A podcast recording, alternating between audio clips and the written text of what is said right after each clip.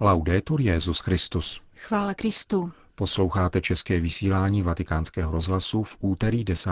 května. Misionáři jsou slávou církve, řekl papež František v dnešní homílii v kapli domu svaté Marty. Petru v nástupce schválil tři dekrety Kongregace pro svatořečení. K oslavám reformace musí patřit také pokání, řekl předseda Papežské rady pro podporu jednoty křesťanů kardinál Kurt Koch. Pořadem provázejí Milan Glázer a Jana Gruberová. Zprávy vatikánského rozhlasu. Vatikán. Poddajnost hlasu ducha, který pobízí hlásat evangelium i v těch nejvzdálenějších krajích, je základní charakteristikou každého muže a každé ženy, jež se rozhodne sloužit církvi odchodem do misií. Uvažoval o tom papež František v dnešní homílii při raním v kapli domu svaté Marty. Každý apoštol nosí v srdci povolání, které jej nutí a neodolatelně žene, aby se chopil svého života, odevzdal se Kristu a hořel pro něho.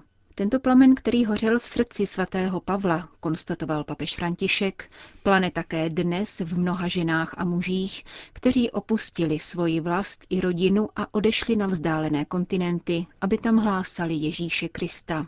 Petrův nástupce uvažoval o dnešním čtení ze skutků apoštolů, které podává loučení Pavla s církevní obcí v Milétu. Jde o dojemnou scénu, kdy Pavel sděluje starším této obce, že už se spolu neuvidí. Odcházel totiž do Jeruzaléma pohnut duchem, kterému plně podrobil svůj život, aby zvěstoval evangelium, ačkoliv věděl, že jej tam čeká pro následování. Myslím, že tato pasáž, komentoval papež, nám přibližuje život našich misionářů v každé době. Odcházeli donuceni duchem svatým. To je povolání. Když v oněch místech navštívíme hřbitov, kde vidíme jejich náhrobky, zjistíme, že mnozí zemřeli mladí. Bylo jim méně než 40 let. Nebyli totiž schopni odolat tamnějším nemocem. Odevzdali svůj život jako mladí, spálili svůj život. Ale myslím, že si v té chvíli, daleko od svojí vlasti, své rodiny a svých drahých říkali, stálo to za to.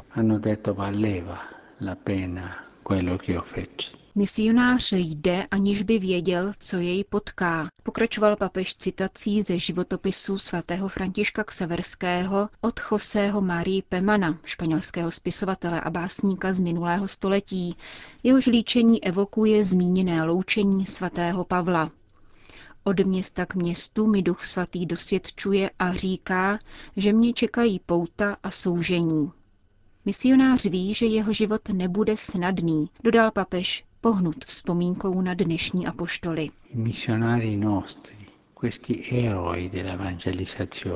Naši misionáři jsou hrdinové evangelizace našich dní. Evropa jimi zaplnila ostatní kontinenty, kam odešli a už se nevrátili. Myslím, že se patří poděkovat pánu za jejich svědectví. Je na místě mít radost z těchto misionářů, kteří jsou pravými svědky. Představuji si, jaká byla chvíle jejich loučení, jako u Ksaverského. Opustil jsem všechno, ale stálo to za to. Odešli anonymně, jiní se stali mučedníky, obětovali život evangeliu. Tito misionáři jsou naší slávou, slávou církve. Kvalitou misionáře je tedy poddajnost, řekl dále papež František, který končil prosebnou modlitbou. Spíše než nespokojenost, která spoutává dnešní mladé lidi, ať je to hlas Ducha Svatého, který je přinutí vykročit a dát svůj život ušlechtilé věci. Chtěl bych říci dnešním chlapcům a děvčatům, kteří jsou nespokojení, netěší mne tato kultura konzumismu a narcismu, ale pohleďte k horizontu, pohleďte na naše misionáře, Prosme Ducha Svatého, aby je přiměl odejít a spálit svůj život. Je to trochu silné slovo, ale život stojí za to žít. Avšak žít jej dobře. Spálit svůj život ve službě, zvěstování a putování.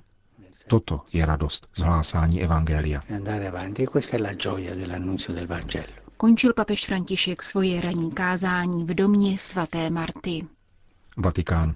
Papež František přijal kardinála Angela Amata, prefekta Kongregace pro svatořečení na soukromé audienci, během níž schválil vyhlášení dvou dekretů o zázracích a třetí o heroických cnostech. První z dekretů o zázracích, které otevírají cestu ke kanonizaci, se týká severoitalského kněze, blahoslaveného Ludovíka Pavoniho. Tento zakladatel kongregace synů Pany Marie Neposkvrněné žil na přelomu 18. a 19. století. Věnoval se především výchově a vzdělání dětí z chudých rodin, ale také hluchoněmých a dalším sociálním otázkám, v nichž o půl století předbíhal učení encykliky Rerum Novarum. Beatifikoval jej Jan Pavel II. v roce 2002. Druhý dekret mluví o zázraku na přímluvu blahoslaveného Salomona Leclerca, řeholníka z kongregace školských bratří, mučedníka antikatolického pronásledování z doby francouzské revoluce. Byl jednou z obětí tzv. zářijového masakru, při kterém bylo v roce 1792 zavražděno 300 kněží a řeholníků. Za blahoslaveného jej prohlásil papež Pius XI. v roce 1926.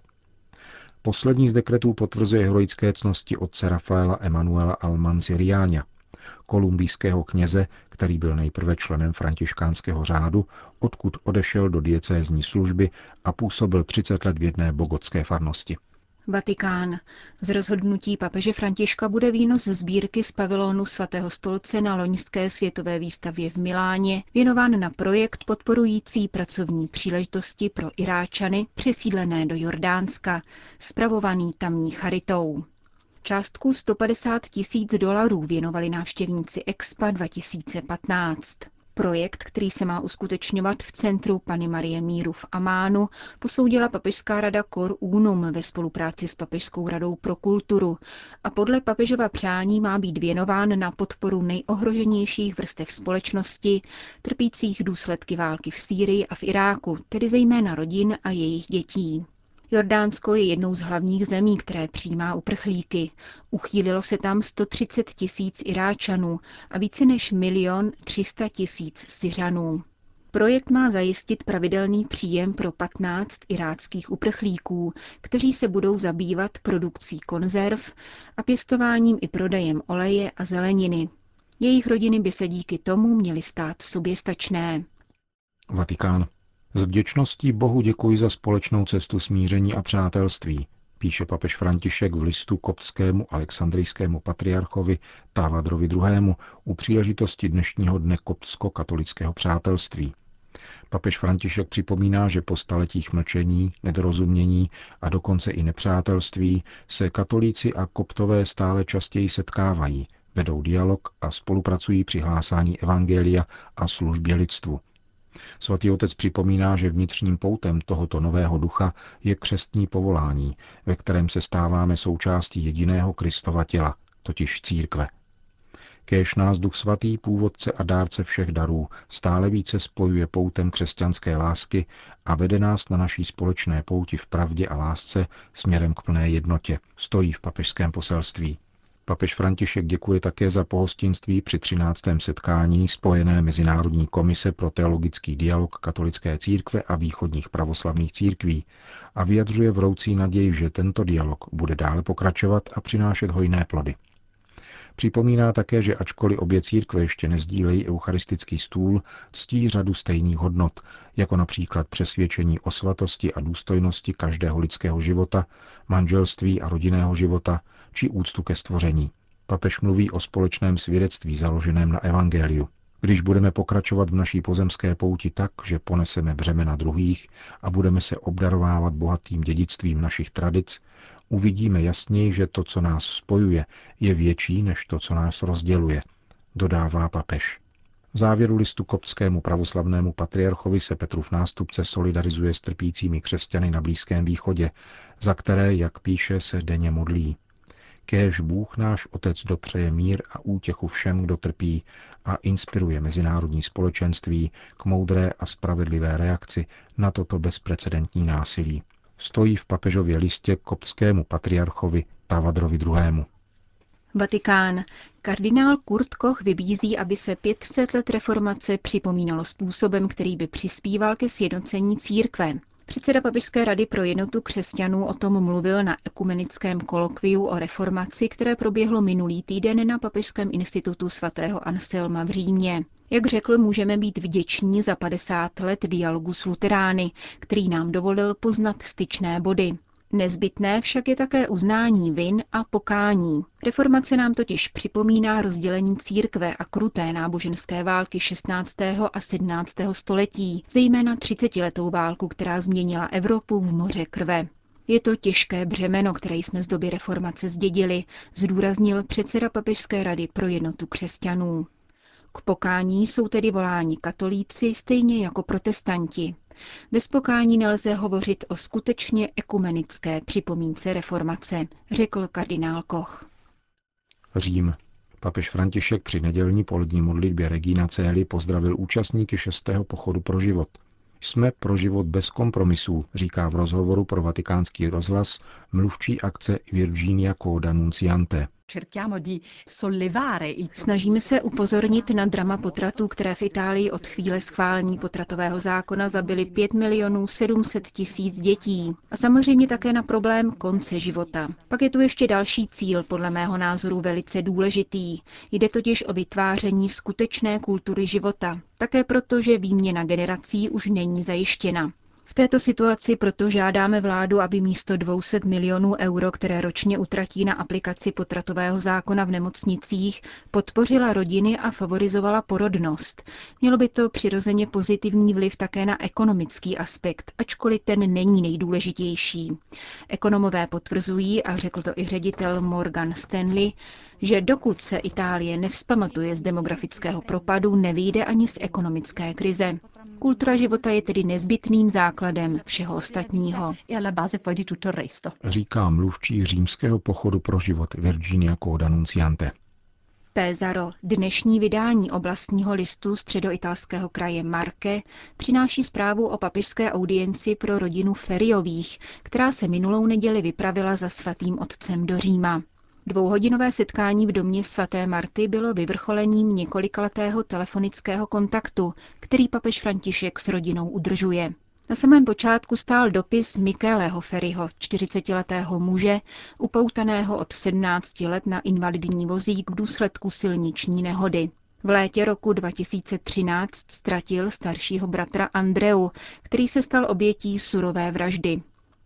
Jako majitele benzínové pumpy jej zastřelil jeden z jeho zaměstnanců, aby se zmocnil firemního trezoru. Další bolest, která rodinu postihla kromě novorozenecké smrti jednoho ze sourozenců, zdravotního postižení dalšího dítěte a nemoci obou rodičů, již nebylo možné unést.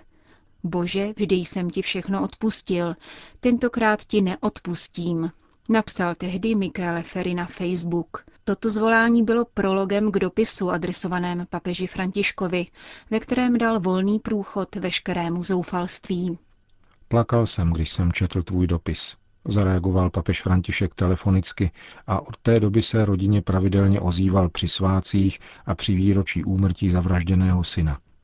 Svatý otec zejména často utěšoval paní Rozalbu, matku zabitého Andrej, se kterou jej pojí stejný rok narození, 1936. Po dlouhém období smutku pak nastal okamžik kýženého setkání v salonku domu svaté Marty. První jej objela a políbila maminka Rozalba, vypráví Michele Ferry oblastním novinám. Dvě hodiny rozhovoru rychle uběhly.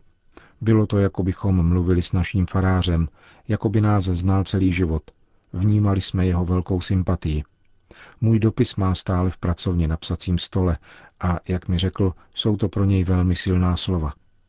Obsah rozhovoru však Michele Ferry nepřiblížil. Jak uvedl, setkání jej hluboce poznamenalo, ale co bylo řečeno, zůstane v rodině. Hosté se pak s papežem Františkem společně pomodlili, přijali požehnání a také řadu dárků. Nejkrásnější dostal ke své velké radosti postižený Paolo Ferry, model papamobilu, se kterým se málem nevešel do auta. Papež návštěvníky provedl domem svaté Marty, ukázal jim svůj byt a jídelnu, kde, jak poznamenal, se rád setkává s lidmi. A nakonec nám pomohl naložit věci do auta, uzavírá Michele Ferry, prodeník středoitalského Pezára. Končíme české vysílání vatikánského rozhlasu. Chvála Kristu. Laudetur Jezus Christus.